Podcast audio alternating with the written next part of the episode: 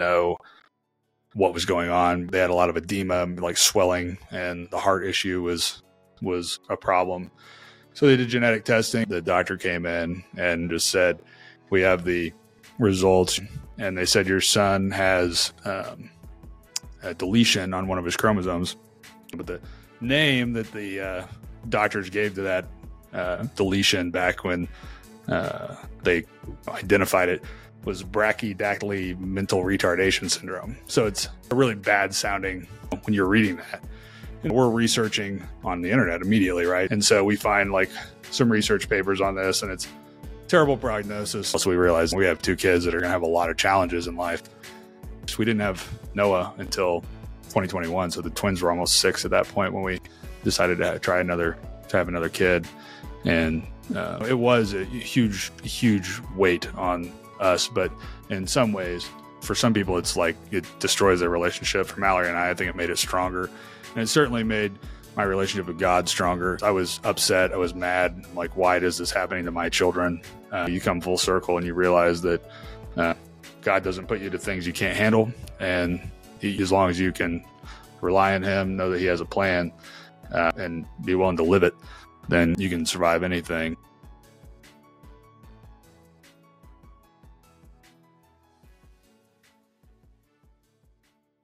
Scott Fitzpatrick here with me, husband, father, entrepreneur, leader in the state of Missouri, and an intimidating presence on the basketball court. Welcome. You know, that's uh, the the last thing you said is the thing I'm most proud of, probably. So, well, your chief of staff, you know, I said something on Twitter. Your chief of staff is here, and he, you know, you guys have some aggressive moments together in the on the basketball court. Does that ever leak over into the professional space? Like you like still mad at each other when you go back to the office? No, we leave it all in the court, you know, including my back that needs adjusted after he sets a blind you, pick on me from well, time to time. But I'm man, glad that leave. you leave it on the court I'm not sure he does because I, mm. you know, I go in there every now and again and they'll complain the whole time about how they got bodied up by you. Well, is that are we finally figuring out what happened to the side of my car? Somebody somebody scratched the side of my car with a mystery and Brandon's the one investigating it, but uh, maybe maybe we got the wrong person looking into that. You need a Tesla because they have the cameras along the side, and then they can record everything that happens. Well, that's what my wife has. So you told me about that. Yeah, she. Uh, it's quite interesting. It's already been involved in a couple of little incidents. So. Oh gosh. Well, you got the cameras, so now you know what's going on. That's right. Um, let's start with this. Why run for office when you're a successful entrepreneur? Like you started early, you had this thriving business, and then, like for some crazy reason, you ran for the Missouri House. Well, thriving might not be the adjective I would pick for it at the at that time, but it was, you know, I started that company when I was in high school, just doing odd jobs on boat docks, and over time built it into a dock builder, and you know became, uh, you know, a manufacturing facility came along with that, and installation crews, and doing business in multiple states. And what I experienced in my late teens, early twenties was just a lot of interaction with government at the state level, at the local level, and at the federal level that was number one, incredibly time consuming. Number two, very frustrating, uh, just in nature because I was in a business that was pretty regulated when you're doing anything around public waterways. You're dealing with a lot of bureaucracy. And so those experiences kind of informed my view of government. Uh, it, it was informed, you know, a lot of people come from different perspectives, right? I came from the perspective of a young guy trying to start a business, trying to employ people, which you know I timed, uh, you know, incredibly poorly, like some other things probably in a lot of people's lives. Uh, I got started really, you know, in earnest, you know, with a a nonstop payroll, you know, every two weeks having to make a payroll in 2006, and then you know in 2008 was you know the wheels came off the economy. So trying to get through that, survive that period of time, just like any other business owner, many of whom had been around a lot longer than I had, was an exercise and you know in faith and you know testing the limits of what I was able to handle from just a stress perspective, and you know trying to navigate bureaucracy at the same time was really frustrating because I felt like in some ways, in many ways, that those hurdles placed in front of me by the government were some of the biggest hurdles, even more so sometimes in the economic environment we were in, which I think was also somewhat created by the government at the time.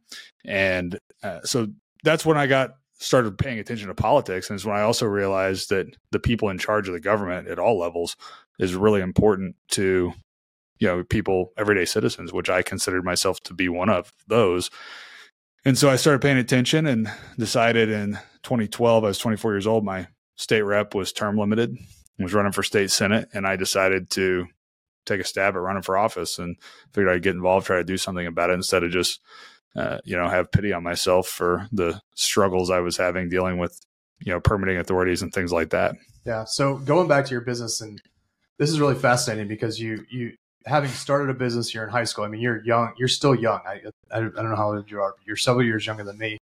And um, you're the state auditor in the state of missouri which is a big deal you started in high school and then 2008 hits and like this market crash probably is significant for for manufacturers for the build the type of building you're doing because it's maybe not a total necessity so how did you get through that as a business how do you how do you fight and struggle through that well, yeah, it was not. Yeah, we were in a in a you know a luxury goods business essentially. You don't have to have a boat dock, and we had gotten into uh, uh, focusing on marinas as opposed to just residential customers, and a lot of those types of jobs are debt financed. So we were in a situation where capital markets were locked up, banks weren't lending money to anybody for anything, and so really we were down to a point where the only um, the only jobs that we would really have access to were people who could pay cash or you know if there was a natural disaster that caused an insurance company to have to write a check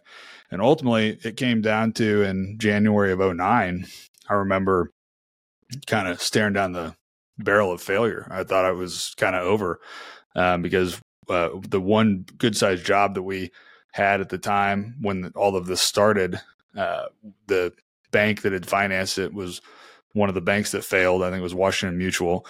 The customer was not very credit worthy, and we were in a situation where we were owed a bunch of money for product we had delivered to them and for product we had manufactured that they had not yet taken delivery of. And I remember telling the the sales guy that was kind of the intermediary that was actually a separate company that kind of was acting as a dealer on that project I'm like, hey, we're gonna have to stop delivering product. And I thought that threat was gonna get the money to start flowing. And he said that's probably a good idea.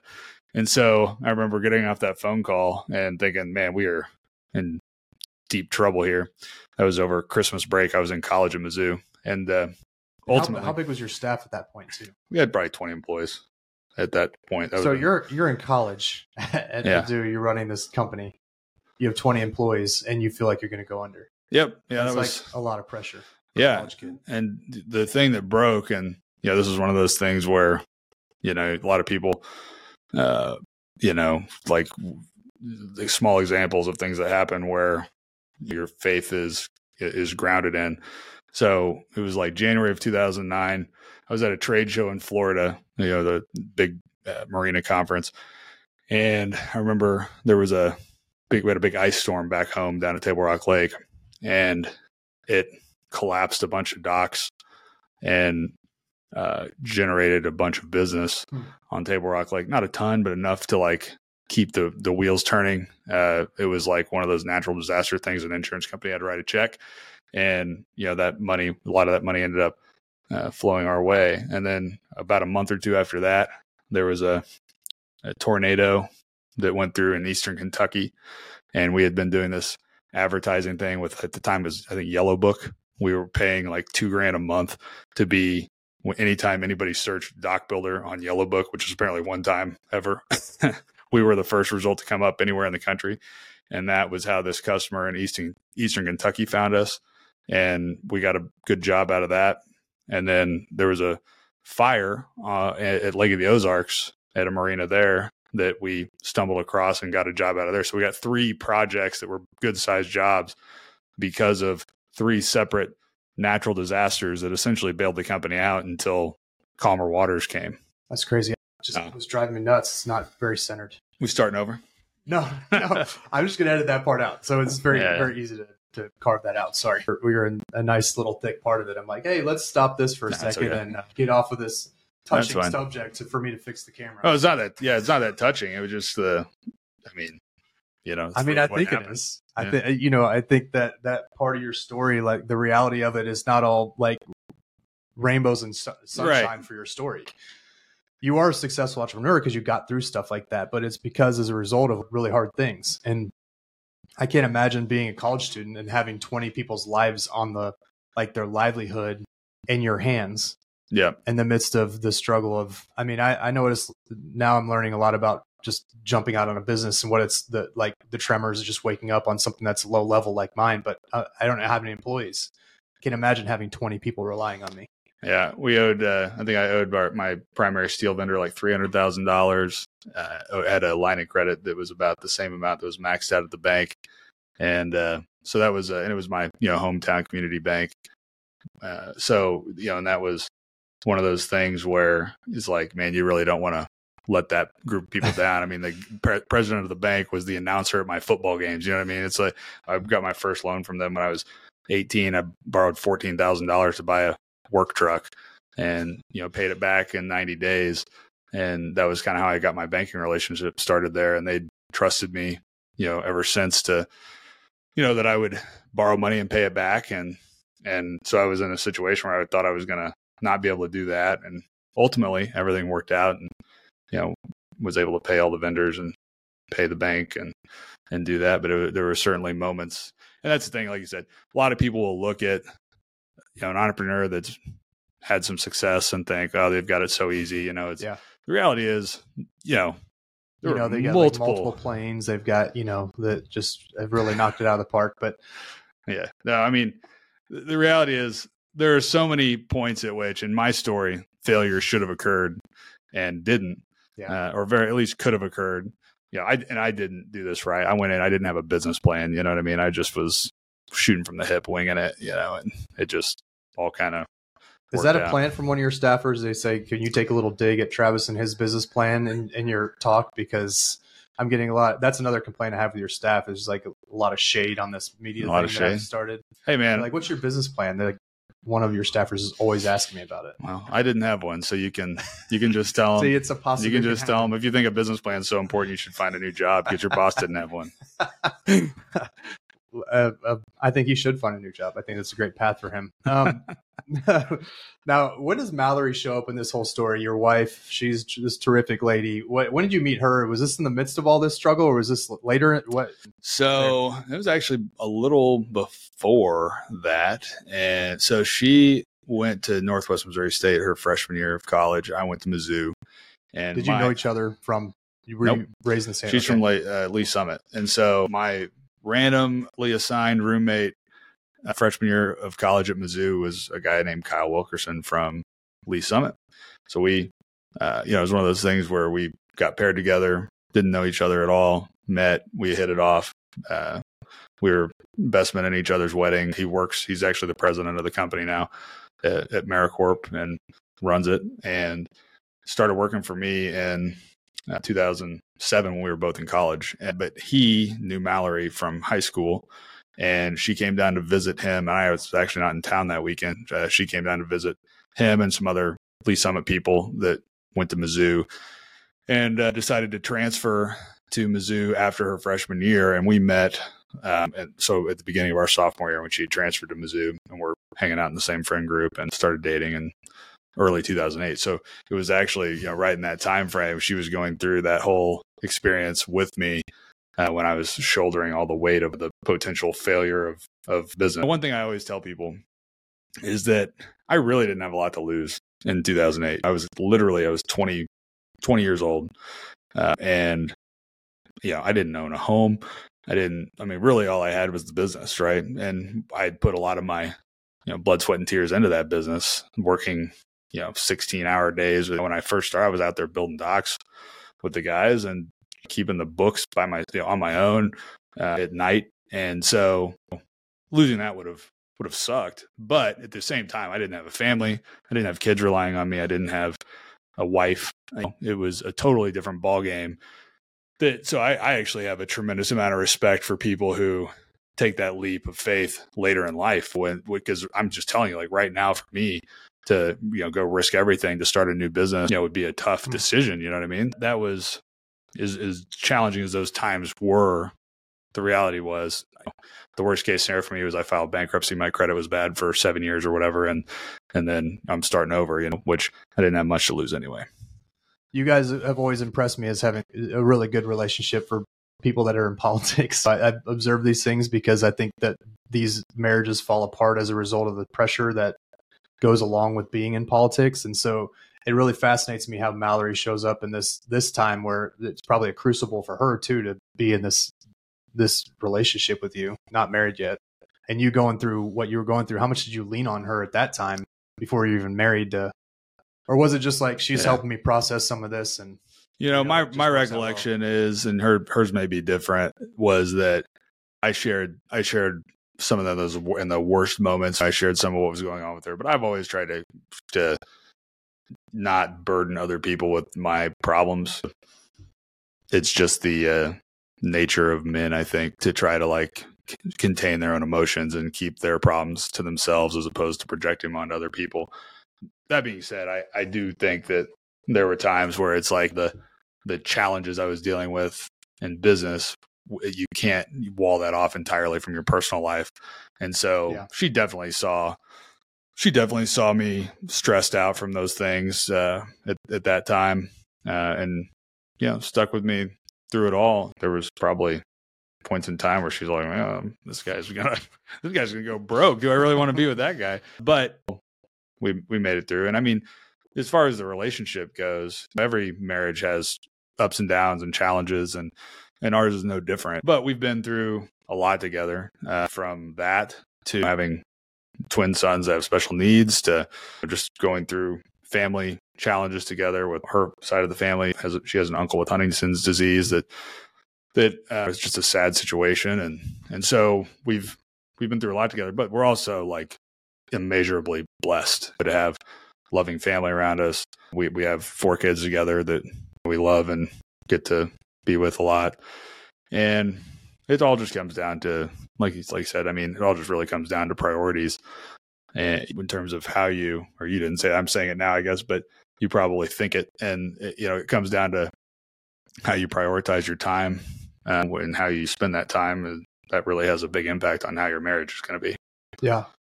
Going back to your twin sons with special needs, I think just touching on this really quick. I remember when you had your sons, and I could just tell you were in the you were in the fire early on because there were so many dynamics to to their health. Can you speak to that being busy, kind of running the state's budget and having your wife taking on a lot of weight, you being gone, and there's several aspects to it. But you kind of talk about that time in your life and how how you guys made it through that in the midst of that fire. Yeah, the the twins, it was every by all kind of uh, accounts, it was a normal pregnancy up until basically a week before they were born, and they ended up being born uh, nine weeks early.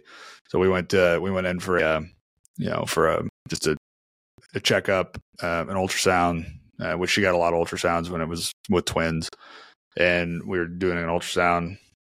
I guess it would have been the first weekend in November, first week in November, and the ultrasound tech said, "This baby A looks like they call him baby A and baby B. So baby A looks like one side of his heart is maybe a little bit large. And so the doctor referred us to a high risk OB that we had an appointment to see the following Monday. So that would have been November 10th or no, November 9th. Uh, and so we were at home that weekend and on Sunday afternoon, her water broke. Were nine weeks early. So we go to the hospital and uh, the hospital uh, we went to, we told them like, "Hey, we just had this ultrasound. Said potential heart problem. Uh, we don't know what is going on with that."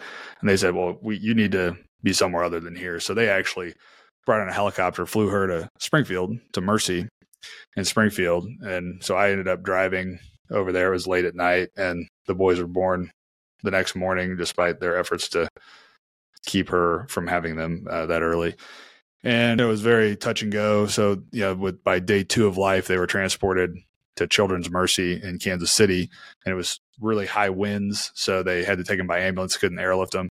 We were driving to Children's Mercy late at night, you know, midnight or whatever, with huge winds on 13 highway. I remember a deer ran out in front of the ambulance. It was we were like, oh my god. So, but anyway, we got there. We were in the NICU for four months, and so Mallory literally left our house on you know November 8th to go to the hospital and did not come back home until March 9th. Uh, she didn't leave the hospital. Well, she left the hospital, but she didn't come back to our home. Fortunately, we were in Kansas City where her parents lived, and so we were able to get out of the hospital every once in a while. But we stayed in the Ronald McDonald House there, uh, right next to Children's Mercy, and I remember we learned it was a day of winter caucus when we got that they did some genetic testing because we didn't know what was going on. We could, they had a lot of edema, like swelling, and the heart issue was was a problem. So they did genetic testing, and we got the results actually on I think it was December 9th or December 11th, uh, whatever day winter caucus was that year. And we the doctor came in and just said, "We have the results. Your sons, or they only tested Luke at at that time, and they said your son has." Um, a deletion on one of his chromosomes. It's 2q37 is the area on the chromosome, but the name that the uh, doctors gave to that uh, deletion back when uh, they identified it was brachydactyly mental retardation syndrome. So it's a really bad sounding when you're reading that.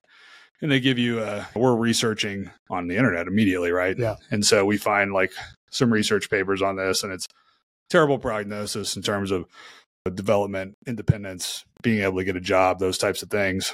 And so we have a consult the next day with uh, with the genetics team at Children's Mercy, and the genetics doctor walks in and hands us a copy of the same report we had found on the internet. So we're like, you know, hundred people worldwide, history of the world have been identified to have this deletion. So we were like in a very tough place. So they went ahead and tested Carson, and we had to wait another you know month for that result. And came back he had a, the same deletion as well. So we realized we have two kids that are they're going to have a lot of challenges in life. And so we spent the next we didn't have noah until 2021 so the twins were almost six at that point when we decided to try another to have another kid.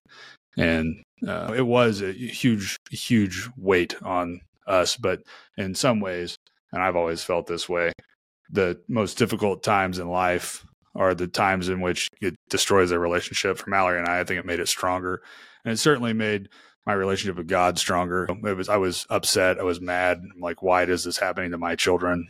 Uh, but it also you, you, come full circle and you realize that uh, God doesn't put you to things you can't handle, and you as long as you can rely on Him, know that He has a plan, uh, and be willing to live it, then you, you know you can you can survive anything, uh, and that's kind of where we're at. How do you get through that moment and you're not just like i'm going to quit everything because i feel like i need to be here like how do you keep going forward and not that it's a bad thing but just like thinking in my mind like how my mind would have been reeling. How do you get through that yeah. without just saying i've, I've just got to be here full time like, well i was there for i was there without pretty much leaving until session started in january and then i was leaving i was driving to to jeff city uh, mondays and coming back Thursday. So I was gone a few nights. And I remember some of those conversations when you're going through it, just hearing from you, I could just tell like it's just weighing on you heavily at that time.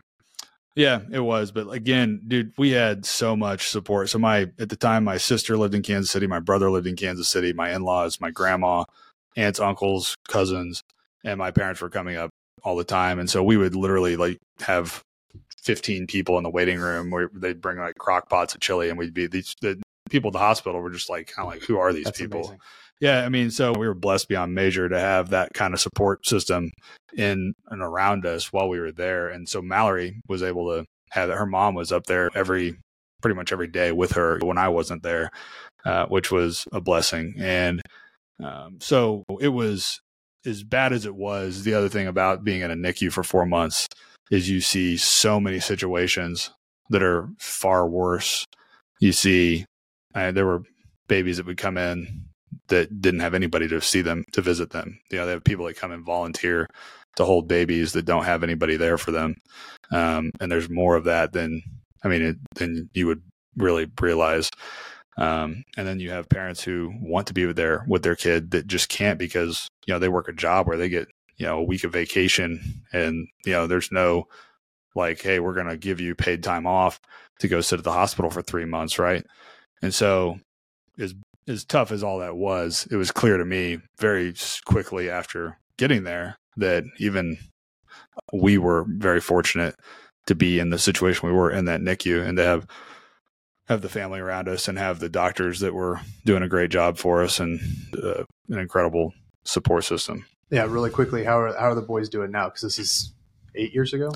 Yeah, so they're uh, in first grade, and they're look. We I'm not gonna sugarcoat it. We have a lot of challenges, but you know they're both physically healthy. Um, we had a great summer. Spent a lot of time at the lake. They love love to swim, go out on the. They like to be outside. They like to do stuff outside. Noah, the two year old, is they love Noah. Noah loves them. They play together a lot. And so we're at a point where they're eight years old. They don't really have any friends. Yeah, they're to the extent that they do. One of one of the boys is nonverbal, so he can't really tell us anything. We don't know what's happening other than what we get communication from the school. We don't know what happens during the day at school other than what we're told by the school itself.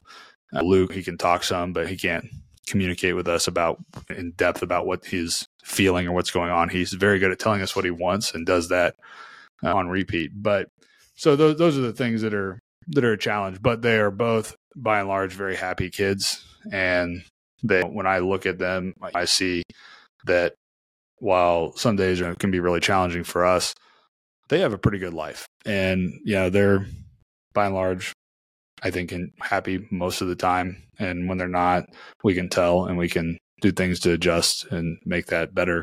So it becomes easier when you realize that they don't have the same burdens. Their reality, they're blessed in a lot of ways that they don't have a lot of the same burdens and problems that that you and I do, um, or that kids, other kids their age do. That um, you know can be really tough. School, elementary, middle school, high school can be a tough time for a lot of kids, uh, as you know that are typically developing and.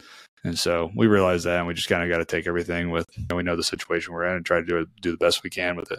It's it's really amazing because I think your your rise in political ranks in Missouri in the midst of all that family stuff and keeping your marriage intact and growing in that like it's a it's a really encouraging thing. Like I think it's really impressive myself. So uh, thanks for taking all that time to talk about it because that's not an easy thing.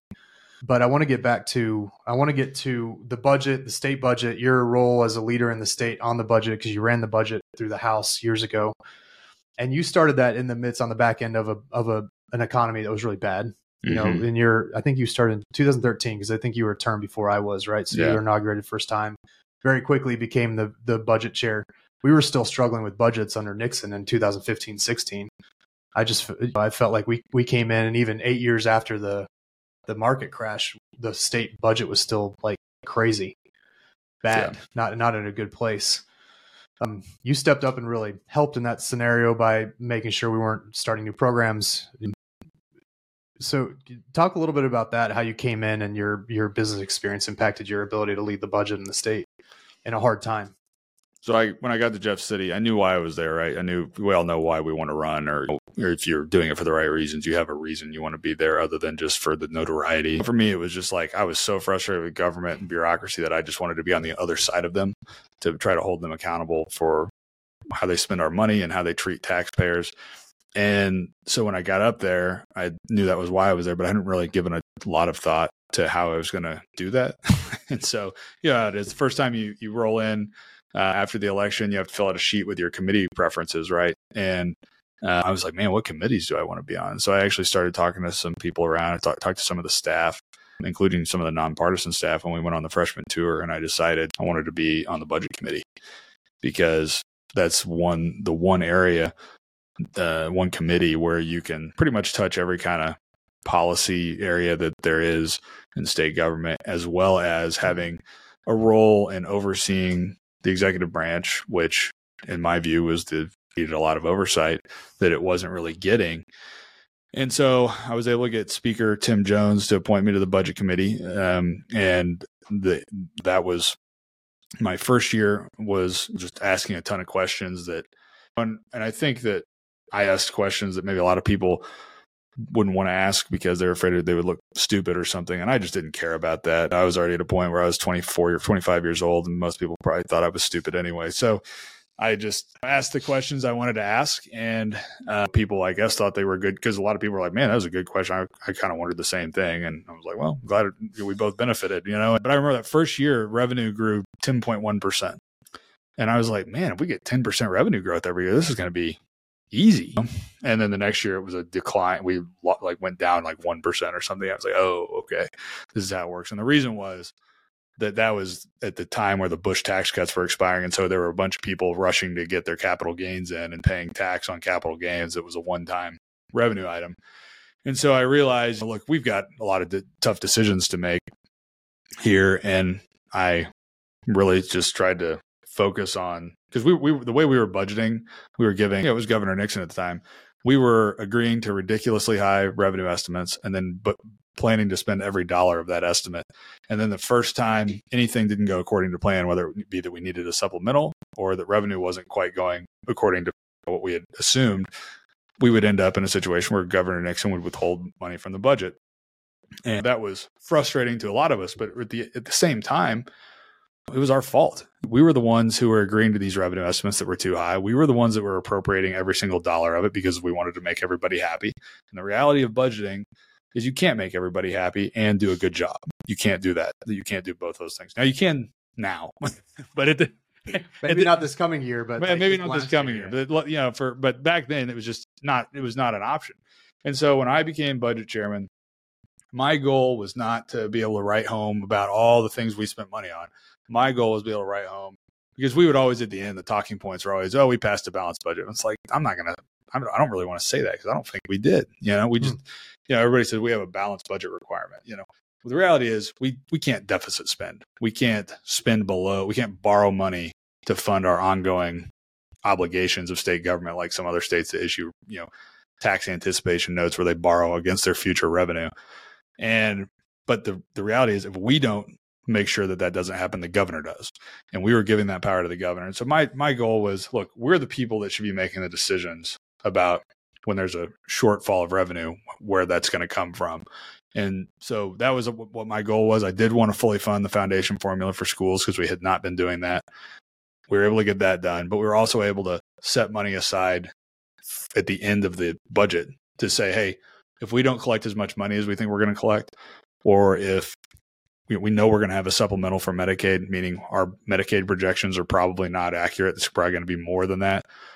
We've got some money set aside over here in our budget to pay for those things. And that was the biggest thing that I felt like I was going to leave the General Assembly with was like a, a shift in how we viewed that process and what our responsibility was. Uh, and to the credit of the people that have come after me. Cody Smith has been a great budget chairman in my view. He's done a good job of defending that pro- that that approach of setting money aside. Granted, you know, after a couple of years, a tremendous amount of money came into the state. Right, we had um, billions of dollars of COVID funds coming in, and when I left the the legislature at the end of 2018. The budget, the last budget that I passed was 28 billion dollars, and the one that was passed this year was closer to 50 billion dollars.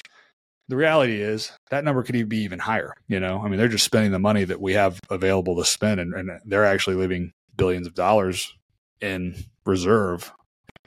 It's, it's interesting. I've been talking to Lincoln Hough about it because, and he's the approach chair in the Senate, and he's got incredible power over the budget in a lot of ways and I said, uh, like next year, will this budget go down because it, it, almost feels like it has to because all this federal the federal dollars and the the COVID money is going to go away. It's all one time money, and uh, I hope to see the budget being reduced. Now, I think we spend it on infrastructure things, one time things, and not a lot of ongoing new programs, which you know programs never go away. But um, I really wonder how if it's going to be much lower this next year. It'd be really interesting to see what. I mean, you you're an expert on the budget. What do you what do you foresee happening?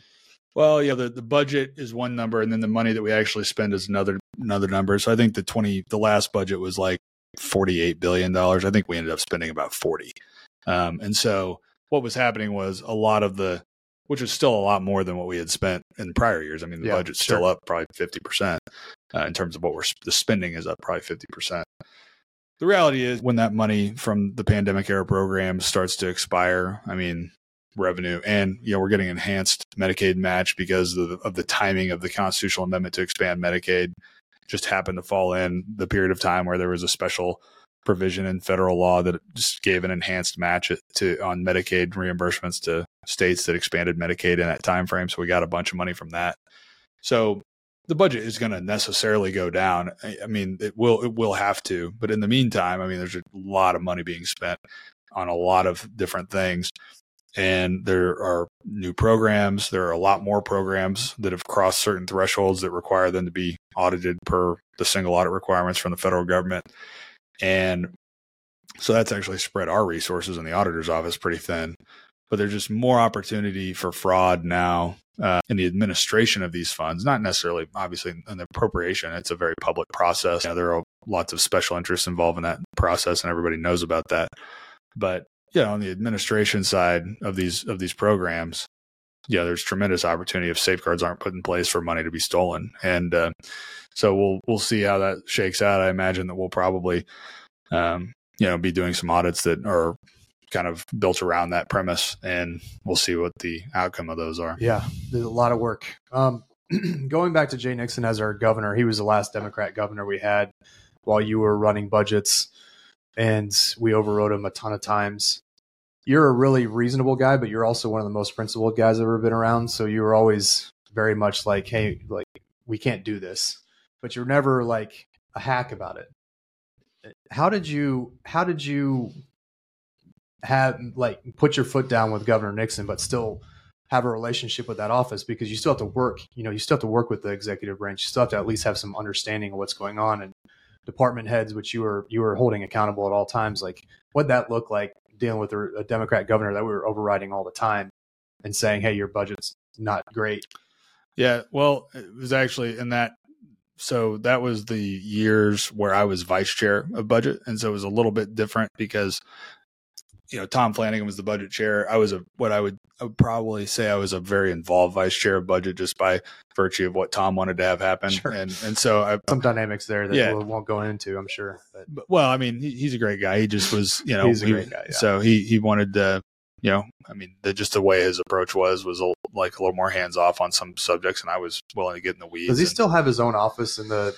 Is he in Jasper? Was it Jasper County that he had was it him that had an office in the county courthouse they just like set up for him? Oh, I don't know. Well, he's a commissioner now, so he's well. I mean, yeah, I, yeah. So maybe he like just one time when he was a state rep, like they had an office in the courthouse. It wouldn't, it wouldn't surprise me. He was good at funny. yeah. He, was, he, he moved the budget chairman's office, uh, which had been in the same place for an he incredibly long time. So he, yeah, so he he he has a record of uh, of having you know make making uh, space accommodations uh, take place. So yeah. it's possible that the Jasper County Courthouse had a had a special uh, spot for the 163rd district state representative. Yeah. But but the point point is back to your question. I mean, um, Nixon, I don't think took me very seriously at that time. There was, I think, there towards the end, maybe a little bit, but he viewed me, and probably rightfully so, as a kid and over ambitious punk legislator. Um, so I don't know. You should have him on and ask him what he thinks. But I don't know, know if I want to talk about um, state parks that much. I don't know if I'm into that discussion.